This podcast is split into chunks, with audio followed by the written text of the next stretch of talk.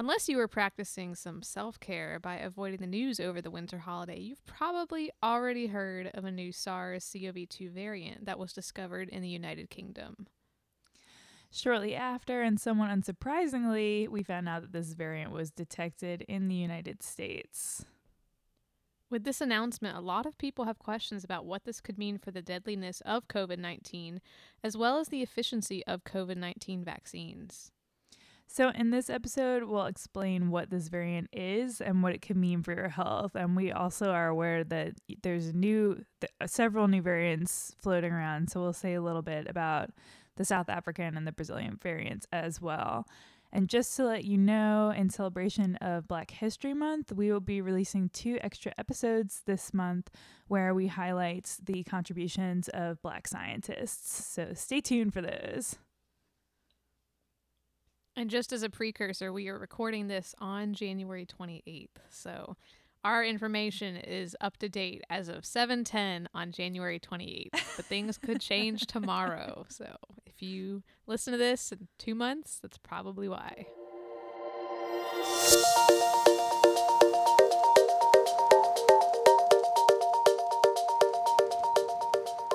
So let's start with the fundamentals. What is the new SARS CoV 2 variant? The SARS CoV 2 variant is essentially the same as the COVID 19 causing virus, but it has a mutation. And it technically also has a new name, so it's called SARS CoV 2 VOC 2020 1201, i.e., the first variant of concern in December 2020. But the CDC and the scientific community widely um, just refer to it as the B117 variant of SARS CoV 2 for short. Viruses often mutate because they are constantly making copies of themselves using machinery in host cells. That host cell machinery is not perfect and can sometimes make mistakes. The mutations can then spread completely by chance, or if they give the virus some kind of advantage, they can spread more strongly if the virus per se could be more infectious. We see the effects of mutations every year with the flu virus, as we discussed in a previous podcast. In some years, the flu mutates very rapidly after scientists develop a vaccine, so this is sometimes why vaccines aren't 100% effective. Viral mutations are incredibly common and sometimes can have no consequences at all. Other times, they can have many effects on public health. So, one thing is that they can make the virus more infectious, like Emma said, but they can also make the virus cause more severe or more mild symptoms. They can make it more resistant to drugs, they can make it harder to detect by PCR testing, or also they can affect vaccine induced immunity, which is what a lot of people are concerned about with this variant. So, for many of these consequences, the mutation would have to happen in a very specific region of the viral genome, um, or the virus might have to accrue multiple mutations. So it's important not to be too freaked out about what these mutations could do before we get a chance to study them in the lab and determine the exact effects. Thankfully, compared to the flu, SARS CoV 2 has been mutating much slower. However, it has been mutating, and uh, this most recent variant is not the first. According to the CDC, SARS CoV 2 has acquired about one new mutation in its genome every two weeks. That's about half the rate of the influenza virus for comparison. Not all of these mutations change the protein for the advantage of the virus, however. Silent mutations can occur that cause a change in the genetic code that don't change the protein. This is because the genetic code is read in sets of three called codons, and these codons represent an amino acid, which is a single unit of a protein. We have only 20 amino acids, but 64 possible combinations of the four letters that make up the genetic code. So there are some repeated codons that represent the same amino acid. It's a little bit of a redundancy to help our bodies. So ultimately, some of these mutations have no final effect on the protein, and still other mutations are harmful to the virus, for example, deleting entire key proteins. As you can imagine, these harmful deletions are not very successful and usually disappear quickly because they don't benefit the virus. So, earlier in the pandemic, scientists discovered a mutation that changed the 614th amino acid from aspartic acid to glycine. And this especially caught scientists' attention because residue 614 lies within the spike protein. And the newest mutation found originally in the UK is also in the spike protein and changes amino acid 501 from asparagine to tyrosine.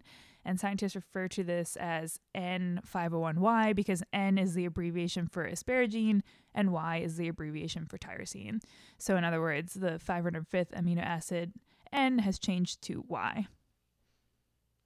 As a reminder, the spike protein is the part of the coronavirus that's on the outside and helps the virus enter human cells. It's also the protein that scientists use to develop the vaccine, which is why these mutations have sparked concerns about whether the vaccine will still be effective. A single mutation alone is unlikely to cause resistance to vaccine induced immunity because of how that immunity works. As we've mentioned before, the RNA vaccines work by delivering the instructions to make the spike protein into your cells. Your cells then start producing that protein and presenting it at the cell surface where your T cells recognize the spike protein is not self and begin to develop antibodies against that spike protein. The antibodies that your body produces recognize all different parts of the spike protein. This is called polyclonal because the antibodies can bind to multiple sites on the protein these polyclonal antibodies are in contrast to, say, a monoclonal antibody that binds to only one specific site. Since the vaccine promotes production of polyclonal antibodies that recognize the spike protein at different sites, one mutation is very unlikely to prevent binding of antibodies at several different sites, since it's just a mutation at one place. Current evidence indicates that the N501Y mutation all alone does not decrease the effectiveness of the vaccine, and this was reported early in January by Pfizer. To test this, Pfizer collected blood serum from 20 vaccinated individuals and tested whether antibodies from their blood was effective against the SARS-CoV-2 virus containing the N501Y mutation. To test this, they used a neutralization test. In this test, researchers first mixed the blood serum from vaccinated individuals with the mutated or the unmutated virus to allow the antibodies to bind to the virus. Then they pour this mixture over human cells growing on a dish in the lab, and they can measure how many cells get infected. And they found that the blood from vaccinated individuals was just as effective at neutralizing the mutated virus as the unmutated virus. One limitation of this study is that the SARS CoV 2 virus Pfizer used in the test did not contain all of the same spike mutations that the new variant has, because it has that N501Y mutation, but it has several other mutations as well. So, since the more mutations that the virus has in the spike protein, the more likely the virus would be to evade vaccine immunity. This is something that should really be addressed in future studies, but for now, we can say that the N501Y mutation alone does not affect vaccine effectiveness. Another limitation of the study was that the sample size of 20 individuals is a little low, and this should be addressed in the future. Probably Pfizer rushed to complete the study ASAP to quell any fears that the vaccine wouldn't work. In fact, when Rachel and I looked at the primary paper for this, it was only available on a site called bioRxiv, which is an open access database for preprint articles that have not been peer reviewed by experts in the field. Preprints are great for moving the field forward and making scientific findings more accessible, but they need to be read with extra caution since they've not gone through the peer review process yet. One silver lining here is that the mRNA technology would allow for quick modification to the vaccine if it was needed to incorporate more mutations down the line. But I'm not sure whether or not we would need to repeat safety testing and clinical trials in that case. That's up to the FDA. Another piece of good news is that this variant does not increase the deadliness of the virus. So, while there's no evidence that this mutation increases deadliness or reduces vaccine effectiveness, people also worry that it has an increase in infectiousness of the virus. That's right. And this also has to do with the spike protein, of course. So, that mutation N501Y occurs in part of the spike protein called the receptor binding domain, which is the exact part of the spike protein that makes contact with the human cell in order to enter the cell. And we've talked about receptors before as being kind of gatekeepers or switches on the outside of the cell that survey the environment and keep their eyes peeled for cues on, on how to react to what's going on outside of the cell. So, if the spike protein changes in a way that makes it interact better with the receptor in human cells, this could increase infectivity. Exactly. And in this case, it's possible that the N501Y mutation enhances physical contact of SARS CoV 2 with the receptor, increasing the likelihood of the virus entering the cell. Although this is all speculative at this point and it has to be tested in the lab before we can say for sure that this is the case. But this could be one possible explanation for why it's more transmissible. What evidence is available to say that this variant is more infectious? So, population based data indicate that the variant has spread very quickly in London. And, you know, when you're looking at populations of people, there's lots of factors, and it can be difficult to say that the cause of this infectiousness alone is, is due to that mutation instead of maybe a societal effect, like people visiting friends and family around the holidays. You know, we just had December and everything. However, by looking at cell phone data recorded by Google, one British research group concluded that there was no difference in individuals' movements from before arrival of the variant to after. So they roughly estimated that the new variant was 56% more infective. And before you're like, oh my goodness, privacy of phones. A lot of people in London specifically and over the UK have downloaded an app that basically just notifies them if they've been around someone who's had COVID. So they are, I assume they were using the data from this app. Otherwise, that would not be great. Well, I mean, double check your privacy settings because, yeah, I don't know. I feel like a lot of apps ask to use my GPS location. Um, and I always say no because I'm freaked out about stuff like that. Beyond the population data, studies in the lab looking at how much virus is present in the nose have revealed that individuals infected with the new variant have more virus in their nose. And more virus in the nose means that the infected individual will likely shed more virus into the air when they talk, sneeze, or cough, and thus they could be more infectious. And can these mutations increase the chance of reinfection? As of now, we just don't have enough information to answer this question since this virus is so new. Reinfection is a possibility, but we don't know how long immunity will last or how the virus may mutate in the future. A lot of these questions are still being answered just about the OG coronavirus. Mm. N501Y was first identified in the UK and dubbed B117, but a separate strain with the N501Y mutation emerged independently. It was identified in South Africa and called B1351. There have also been reports of the B117 strain in the US. So, where is B117 now, and what is the US doing to track this?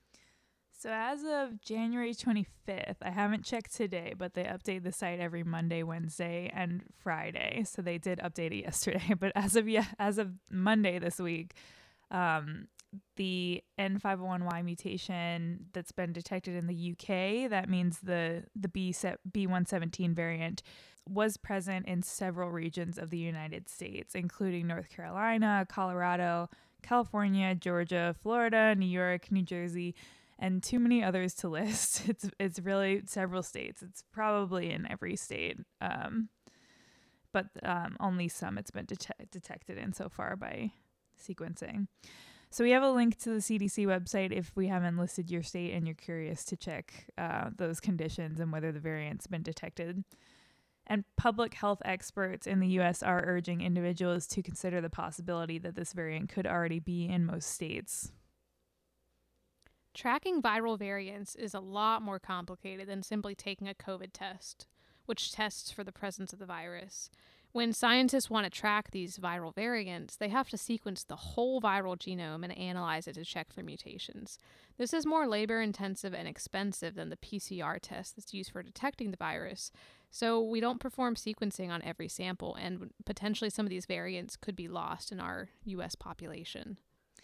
And as of early January, the US had only sequenced 51,000 samples and ranked 43rd in the world for characterizing new variants. According to the CDC, as of January 2021, the US is going to start sequencing 10 samples from every state biweekly so that they can monitor uh, some, if any of these variants are present, in hopes of increasing the number and representation of samples being analyzed. As an update to this story, another paper was just published on bioRxiv on January 25th, finding that the Moderna vaccine is still effective against the B117 UK strain, but it's not as effective against the South African strain, B1351. In eight vaccinated individuals tested, the antibodies from their blood was six times less effective against B1351, but this is still more protection than not being immunized. We do really want to stress that even if the antibodies can't recognize these new variants quite as well, they are not powerless. Exactly. And any way that we can limit the spread of the virus will be helpful to prevent more variants like this arising because part of the reason why the virus is mutating so quickly and we're seeing all these variants come out is because just more people are getting infected. The more people that get infected, the more times the virus has to replicate its genome, and then it has one more opportunity for a mutation to arise. So, Moderna is currently working on a booster shot, which will be targeted to the B1351 variant. That's the South African variant. And this booster could be given sometime after I don't know if it's the first shot or the, or the, second shot in case probably it could be given after the second shot of the vaccine in case um, people need this booster to protect from the new variant. And the research development process could take as little as six weeks, but we don't know how long FDA approval could take after that. As of again, January 28th, there was an article published seven hours ago uh, that South Carolina actually detected the first U.S. COVID cases of the more problematic variant from South Africa, the B1351.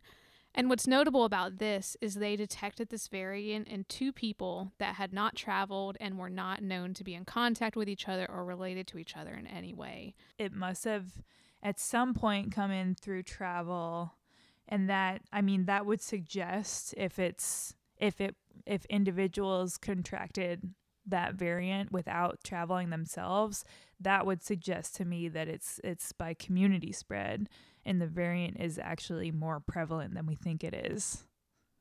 Right? Yeah, that's yeah, that's that makes a lot of sense because yeah, it's saying that it could other people had had it, it had now transferred to these people and these people hadn't traveled. So that makes sense.